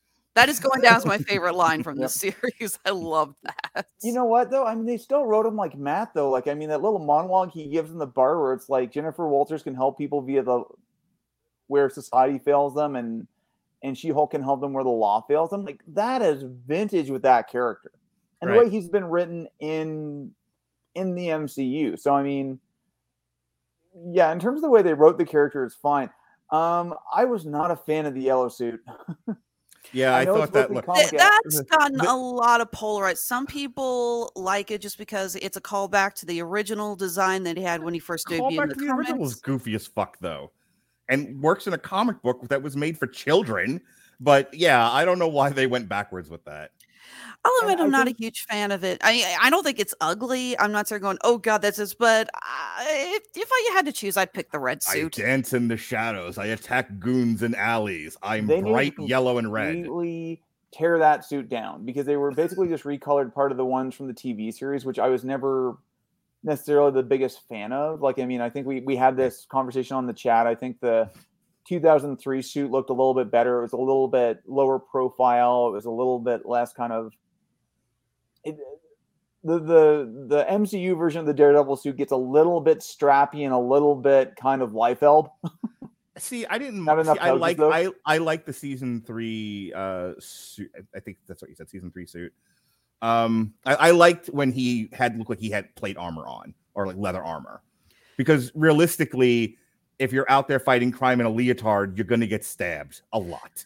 I'll And admit, it would I'm make I, more sense to have leather plating like that. I did agree with you guys. I actually, as, as much as we all hate the Ben Affleck Daredevil movie, and Mhm. rightfully so, I did like his costume because not only did it seem practical, I kind of like the idea of this is how somebody without endless resources would make a costume. It's got a very motorcycle leather feel to it. It would make sense that that's something he could get thrown together very don't know. easily. He the the now I remember, realize what you were saying. 2003 versus MCU. So to be clear, I like the MCU Daredevil costume versus the 2003 one. The 2003 one looks a little BDSM to me. You know, he, look, he looks a little too, you know, leather clad warrior going to the dance club. Um, where again, this one feels to me like this is a guy who's going to be in alleys fighting crime. He's wearing shit to protect him from being stabbed and shot. and I think it's just the way they, they kind of compose it. Like it just doesn't. Mm-hmm. It, it it's a, it's busy. I think that's probably the better way of saying it. Like I mean, the MCU's been able to pull off some fairly detailed designs. Like look at any of the Iron Man armors, and yet it still Mhm. doesn't look busy. Like this one just has a bunch of stuff that they could have cleaned up from like a, a Almost like a steampunk aesthetic. A little Sorry? bit. Almost like a steampunk aesthetic. I am going to take the moment to say here also coming the thing from 2003 that they brought over that I didn't like was all the CGI Daredevil moments. that did not that did not work well. Okay. And Jesse and I did have a laugh on another podcast about this episode, though, when he gets it, when Jen takes his helmet off, and it's like, oh, what a surprise. Daredevil gets his secret identity exposed. In other news, the Trix Rabbit must suffer. It's like world, it's like worst kept secret in the Marvel universe. Oh, is that where you got that from when you were antagonizing Pat? No, that's actually just a line I heard someone say. It's like, oh, and in other news, water is wet, the sky mm-hmm. or the sun, the sky is blue, water is wet, the Trix Rabbit must suffer. And that's just Gotcha. always stuck with me. I love that line. Okay. All right. Anything else? Gentlemen, I think we have to talk about the finale. Of course. Yes. Everyone signed their NDAs, right? All right. I fucking love the finale. I thought that was great.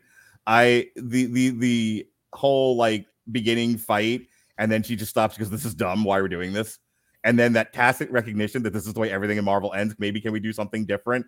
And she's consulting, and and Andrew, this is where we have to talk about this. Okay, this is evidence. Yeah, go ahead. Some goddamn intern listening to us. Yeah. Unpaid intern who has been spying on the Rattlegion Broadcasting Network for 10 years now in our private conversations because this wasn't said on a podcast. Yes. All right, secrets out. It's Eddie. Fair enough. I Um, mean, was he the cut me off, Andrew, and cut me off, Andrew, and talk about plain English for a second, and so give everyone context as to why the thing with Kevin to me and you was so hilarious. Okay, so there's this this really great podcast called Plain English, and that's that's basically what the idea of the the podcast is. They take very complex conversations and they break it down into a relatively short, kind of one hour per episode. And just last week, they they dropped an episode talking about some of the AI stuff that's going on right now. One of the things you've probably seen is that there's a text based, um, basically, I'll just use app. So basically, you put in descriptive words, and this thing will harvest imagery from the internet and compose it into something that fits that. Most So of it's you- nightmare fuel. Yeah, basically. Well, in some cases, it, it seems to be quite good. But in any case, this kind of turned into a conversation around it's starting with art. They're also doing this for music. So the host, the host specifically said he could go into this app and say, "I would like someone to write me a song," and the and the combination of Billie Eilish and Taylor Swift that is both happy and wistful. And and this will actually go and it will do that. So obviously you know you're getting into a lot of questions around the nature of creativity and artistry and things like that. And of course the conversation kept on going and they started talking about okay does this not make sense that this would be the way you'd want to try and apply this to say film scripting particularly if you have film scripts for very very high value high value properties such as like a 200 million dollar movie or, or hey a high value streaming service? So that conversation happens. Mark and i actually mark actually calls me and we actually talk offline not on a podcast format about this because we found this whole thing so fascinating and lo and behold kevin shows up It openly says that it is an uncredited actor, but I am convinced that's either Feige or it. They fed his voice into a computer to create They an a AI yeah, an AI voice that that uses his tones. yeah All right. So i'm kind of surprised we didn't get any jokes about how you actually pronounce his last name Feige. Well, it's Feige, it's Feige, it's I've heard a couple of different, or I've probably attempted a couple of Right. pronunciations, but Yeah. So she thinks she's going to see Kevin Funkadactyl. And um, you know, it turns out she's just seeing Kevin the AI. Ha, that's funny. The conversation that takes place between her and Kevin, though, struck me as hilarious because it because again, and not to beat this particular dead horse that we've been talking about for the past hour and 20 minutes, but there is an antagonism between um, Hollywood writers, Hollywood in general, and fandoms. And it's like cater to our needs, read our minds, cater to our needs because we're not really great at expressing ourselves and what we really want, but do what we want or or face the consequences. And Hollywood going, how about you let the professionals just tell good stories? And they're at loggerheads. Um, and so this show is calling that out, which is why I liked it so much because I don't. Yeah. I don't I don't need to see another CGI battle. I don't need to see another like, you know, epic conclusion. I don't, you know, I don't need to see another war. I liked the one of the things I liked about the Scream series was the meta commentary about the horror genre. I like when something takes a point of view, even if it's one I don't agree with. See every podcast I've ever done. Um, and So, you know, yeah, and- although this episode was so meta that I think even Deadpool would blush. it didn't bother me. Apparently, somebody I saw somebody on Twitter actually like share this or call Mhm. it Ryan Reynolds and say, "Dude, the bar has been raised for you." what so the perspective of the show is superhero stuff can be made fun of there are things that there, there there are things to examine there are things that don't work and it's fun to call those things out. This should not be anyone's holy bible okay? We you know this this isn't the, the thing that you should be basing your entire life and personality around. It's a thing that exists for entertainment.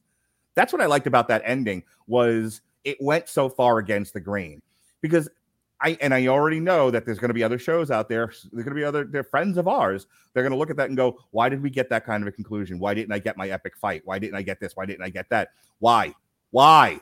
There's only 160 million shows out there. Why does every single one of them have to end the same way? Why can't this one kind of look at all of that and go, "That's get that's dumb. Why are we doing this?" And that's the end. That's the end of the show. that was kind of the problem with Miss Marvel on some level. They didn't have a Mhm. better resolution than than the one Mhm. they gave us. Right. Yeah, it's that they, they write themselves into a corner and then they go, Well, I guess we have to have a fight scene now. Shang-Chi was kind of the same thing, and Robert brought that up. Had you just leave it between Shang-Chi and his father to Yes. settle to settle their differences, it's fine. When you had the giant dragon battle and, and everything else that went Yeah. on during that conclusion is when you know it went compl- in the to the point where even like the pitch meeting guy called that out. It's like, oh, over the top Marvel ending, check. Wait, sometimes subtle is fine. Sometimes, you know, subtle works just ju- just as well. Um This wasn't subtle though. no, but what I mean, I'm subtle in the sense of not over the top. Um, un, uh, uh, what's the word I'm looking It's for? like she broke through the M the Disney That was Plus funny. screen. No, I'm agreeing, but I'm saying that is over the top. Oh, It's like you can call it it's subtle. It doesn't have to be over the top. I'm like, well, what the hell do you call this? um, not a giant CGI dragon battle. You know, Yeah, no or kaiju fights. Yeah, or at the end, Venom, the CGI blobs fighting each other. What made my eyes hurt. Yeah. Um, yeah, I like I, I like the ending just fine. I think my only issue was when they were like, How do you want to resolve this? And she was like, I just want Emil Blonsky to take, you know, take responsibility for himself. And it just cuts to him going, Yeah, I give up. Take me take me to prison. Eh. Yeah. I'm actually, I'm actually not gonna lie. The fact that he did that, I think it actually worked with the way his character has been reintroduced in this series. I, thought, I needed a little bit more. That's all I'm saying. I just needed a step before that. okay, it's like no, th- he actually says, and I actually even like the idea that he is so caught up in being a s- as a motivational speaker that Mhm. he didn't bother to check what the theme was of the event he was hosting at Right. that area. It's just like, dude, did you not even read what their manual, what what they said they were going to talk about? Mhm. Yeah. Emil Blonsky as Jordan Peterson was kind of a funny thing. Boy, are we Um, going to catch heat for that line now. I think I agree. I really liked it. I like the fact they called it out. I think they needed both. Both Alicia and I liked it. I think her immediate reaction, and I definitely share this, is you needed to not have the last scene just her walking in the courtroom. You needed one last courtroom scene Right. you needed to kind of tie that up. And on some level, you also, as much as they were being kind of too cute by half with it, they almost did need to to do the manual rewind back to the scene where Jen comes in. Have that resolution happen because otherwise none of it makes sense as to why why you know half the things happen so it's it does also turn into a little bit of mildly unsatisfying at the same time is kind of quite clever Mm-hmm. what do you think, Alexis? definitely surreal. And I agree that it is probably a good thing that we didn't get a final CGI battle. I even love how they try to bring it's like they bring in Hulk and Titania, and it's and it's just like, why are they here? I mean, okay, I get that you want to wrap things up with them, but there makes it makes no sense. But again, that also goes back a little bit more to what Andrew, you and I were talking about when Mark had to step away for a bit. That Titania is kind of a disappointment as she's supposed to be the main villain. She's the main supposed to be the main antagonist, and she's just an annoyance. Yeah. I think that the there was no main villain here. That's It- what we talked about when you had to step away. We discussed how the show, because we were talking about it's like the, again. I'm just going to repeat this. We discussed how leading up to this, there were so many fan theories about who was trying to steal Jennifer's blood and to what aim. And I heard so many great ones, and it turns out it's this douchey little whiny prick who's upset because he got stood up after our first date. Okay, so for those watching this that were like, why won't he complain more about She-Hulk? Okay, so I have two complaints. One, Skaar looked terrible. Ugh. Um, Skaar's I- entrance was terrible. It's like Yeah. I'm sorry. I again, I'm assuming they're going to explain this all in World Mhm. War Hulk, but it's like, oh, I'm sorry, you brought in the Hulk's son, and he's got a man bun. He's got a man bun. I'm like, ugh, I've, like, I don't get, I don't get too annoyed about stuff like that. But I, I looked at him and I looked at him in the comics and I went, okay. Now, see, there are sometimes I do agree, like, you really are just tweaking nipples as comic fans. Like, can we, can we make this, can we make it look as ridiculous as possible? Sure. Apparently, Um, they wanted to make it look like a Fast and the Furious ending. No, I'm serious. That's actually what this was supposed to be. It's a parody of the ending of the Fast and the Furious movies. why weren't they all drinking coronas I wish the, um, I know it's only, I, I wish the, le- the, the last episode had been an hour and the first Yeah. half of it had been hulked out heroes. But like, but but do but don't do hulked out heroes. Do hulked out villains. I wish because there was the there was a perfect setup there, and I think they could have had an even bigger laugh if when they called it out. So go with me on this. They get- they have She Hulk's blood, but everybody has a syringe, and that whole group of that whole group of toxic men that all hate the She Hulk and all of that. You know that whole group of you know incels, neckbeards, whatever you want to call them. They all take it, and and that and the first half an hour is She Hulk trying to like depower them as they're running around, fucking hulking out, smashing sororities. You know, it's just anywhere where women conquer, they're knocking out yoga studios wherever the women are. They're just like, rah, I'm Hulk and I will smash these things. You know, and she's got to run, you know, run around with her team to try to depower them. And then somewhere in the middle of all that, go, this is ridiculous, you know, and then do the thing where she breaks out and goes sees Kevin. See, the one Um, I they was- was there was a perfect opportunity to really go over the top, and they just kind of went meh. You know, we everyone gets the point. I'm like, no, this was an opportunity to do something really fun and really big. Andrew, you're starting to say something. yeah, I was going to jump in there. See, I think it got set up in another way, and this is something that even was bugging me from from you know the start of the episode one. Is you know when that guy injected himself with the Hulk blood, I was Mhm. waiting for him to pitch over because no, but but Hulk said it. It's like his blood is so toxic because of all the gamma radiation. Mhm. Then you know it's like it, It, you know, it like- killed Stan Lee. it killed. oh, did it? Yeah. no, remember the- that that scene in the Incredible, Hulk? We got uh, Yeah, gamma a- a, poisoning. drop- Oh, a- a droplet of his blood ends up in the soda and it kills him. Yeah, but it's like, you know, why didn't they have that? And it, he said it was only by virtue of like some kind of genetic anomaly in both him and Jen that they were able to survive Right. exposure to the Hulk blood. So it's like Mhm. that also begs the question. It's like Jesus Christ, if if uh, Bruce Banner sneezed, does it do they need to call in a hazmat team? Hulk boogers. Well, we're going back into lockdown. Hulk, Hulk, Hulk gave everyone the cold. I, I don't know if I would have had him like just keel over, but if I was expecting something like what we got with the leader, just the Yeah. it was the idea. It's like, oh, I'm sorry, you actually thought this would turn you into a giant green Hulk. No, now you look like the end of Akira or something.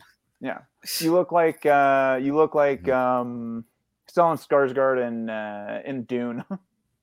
You're the Baron Harkonnen now. Okay, I So don't know in- what's in worse, short, showing up as um, Baron Harkonnen or the end of Akira. Take your pick. I've never seen Akira, so, So I in can't short, say. I don't think it's She-Hulk Attorney at Law is getting criticized fairly. Um, I think there's room. I think there's room for fair criticism. The writing is slight. It's it's goofy at times. There's something that you said before that I, I wanted to touch on and just hadn't had an opportunity.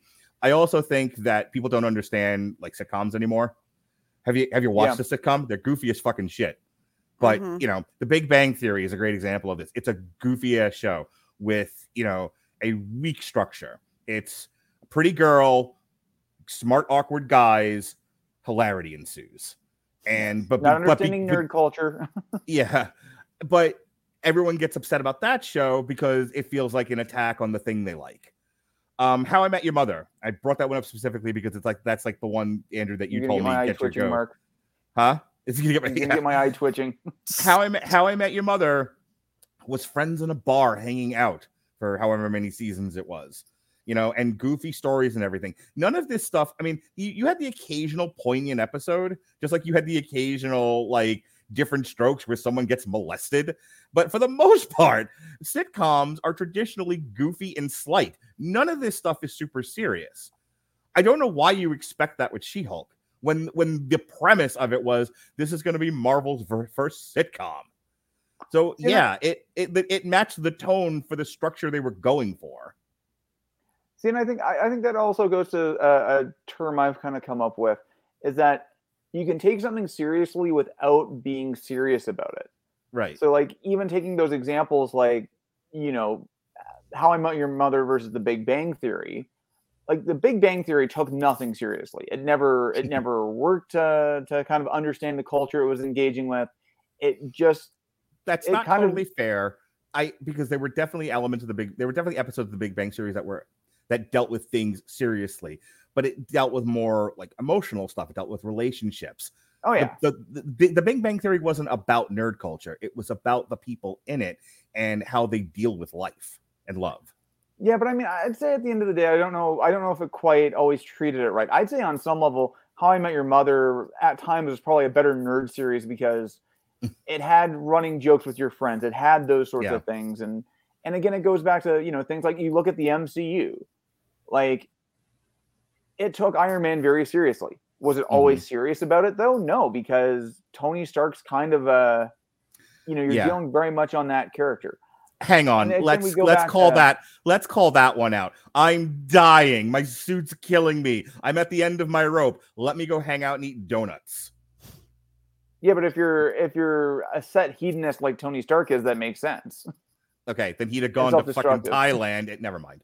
Um, But I mean, again, like this is a good example. Like you know, you go back to the conversation we started with, where we talk about what's the source of this this version of She-Hulk. If you look at Dan Slott and you look at that that run, and me not reading mm-hmm. it, I can't speak to it. But again, if this is really treating that as an authentic, thoughtful piece of of media that they want to try and adapt, then I think they took it seriously. But again, without being serious.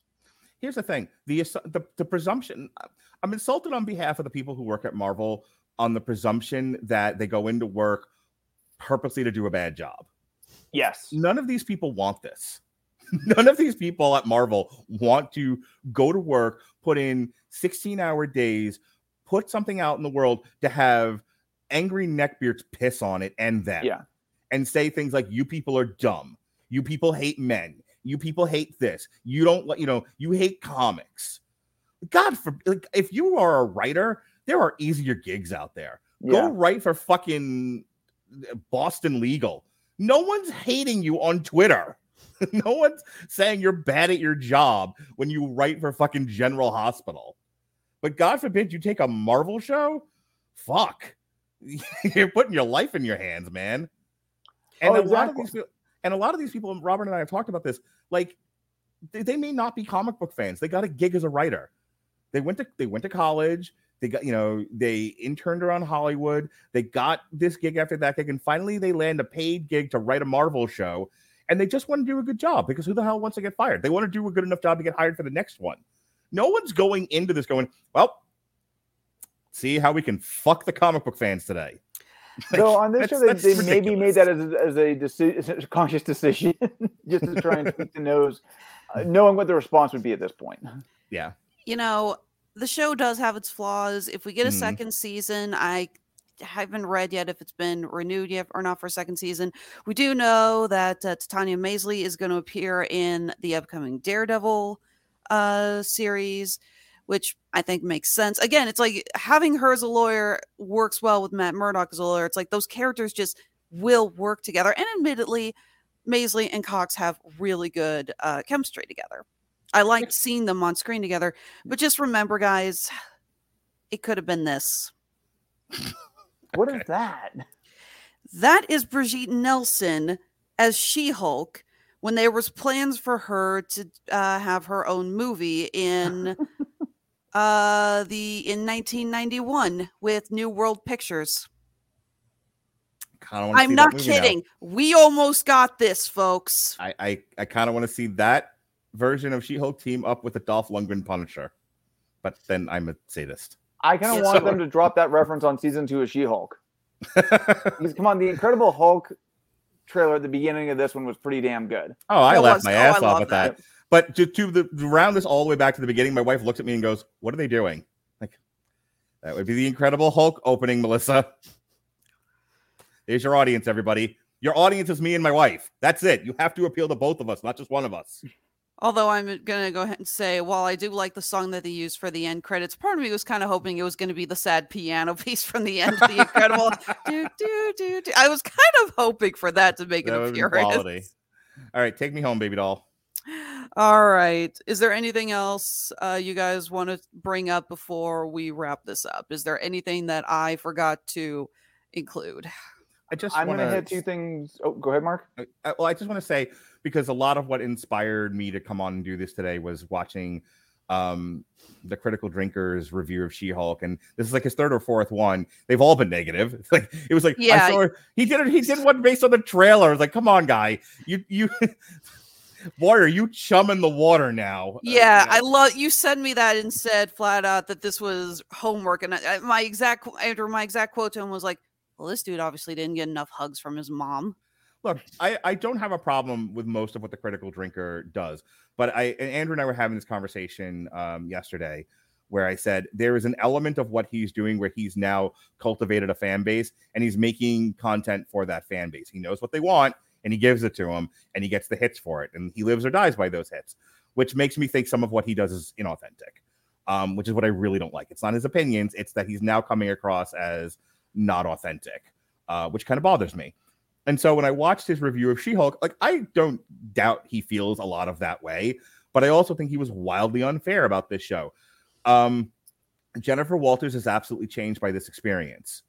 Uh, Jennifer Walters, I think, is better by is be, is a better per- version of who she is by the end of the series than when she started. These were two things he complained about and said that w- wasn't the case. That she was always unlikable.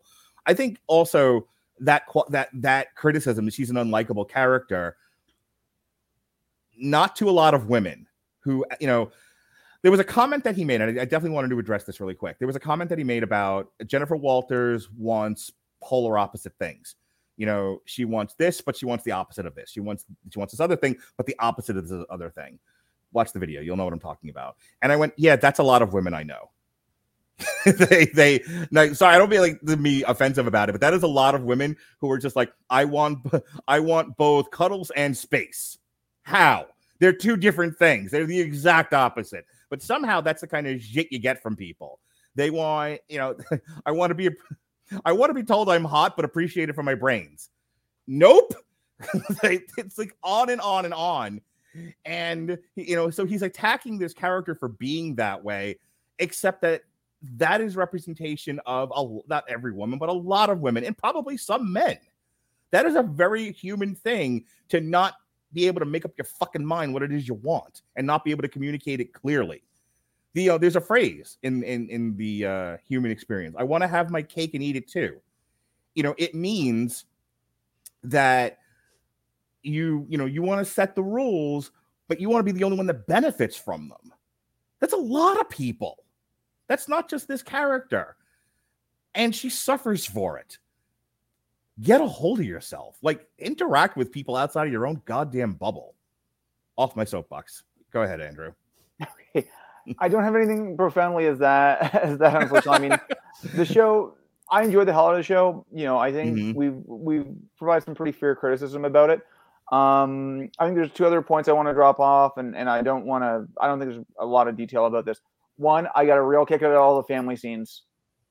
I think all of those again kind of rang true for for you know. I think somebody who would be in this situation to suddenly find out your kid is suddenly a superhero, and some of the comments you get, it's like, oh, I heard this this guy at the coffee shop wants to be the superhero. I give him your number. and then yeah, the cast on this is great. Um, Tatiana Maslany, Canadian by the way, uh, did a fantastic job. I think. She hides know, her accent better than you do. Sorry. She hides her accent better than you do. Sorry, I love it when you say a boot and stuff. It's like, oh, your Canadian is showing. It's so cute. Let me tell you all about it. tuck, tuck your Canadian away there, Andrew. sorry, sorry. It makes me laugh. It really does. It's adorable. Anyway, she did a great job on this. Um, you know, I think for a lot of the flaws that this series had, if you didn't have an actor of her talent playing this role and playing that character with as many sides as she has, this thing would have fallen apart. hmm And I mean, I, I haven't been. This is the first time I've really watched her in. I I, I never watched uh, Orphan Black, which I heard was really good, and she literally played 15 people in that show. But uh, yeah, she did great. She very much held this this show uh, uh, together in a lot of ways. But yeah, I enjoyed it. All right. Like I said, uh from what I'm okay, so I got to hear on Wiki, it they haven't greenlit a second season, but they are fully intending to have She-Hulk start to come into the MCU films.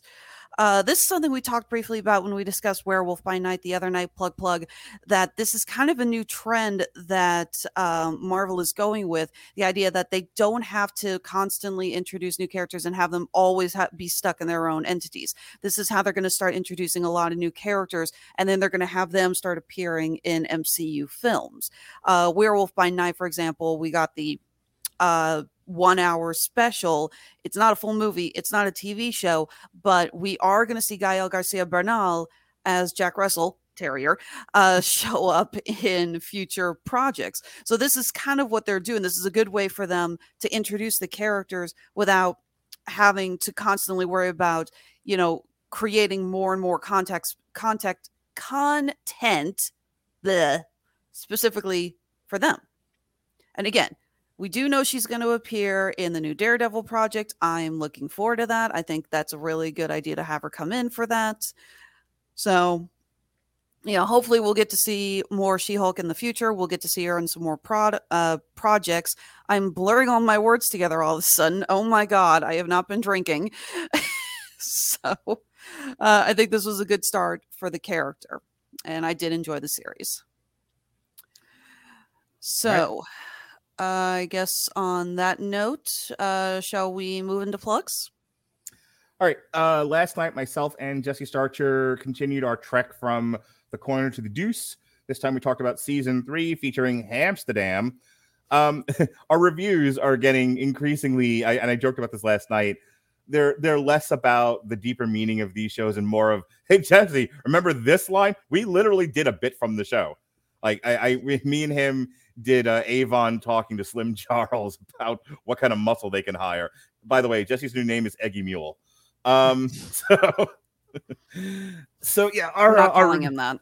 Our yes, you are. Our reviews are are increasingly just us gushing about the wire and less about like what's going on in the world.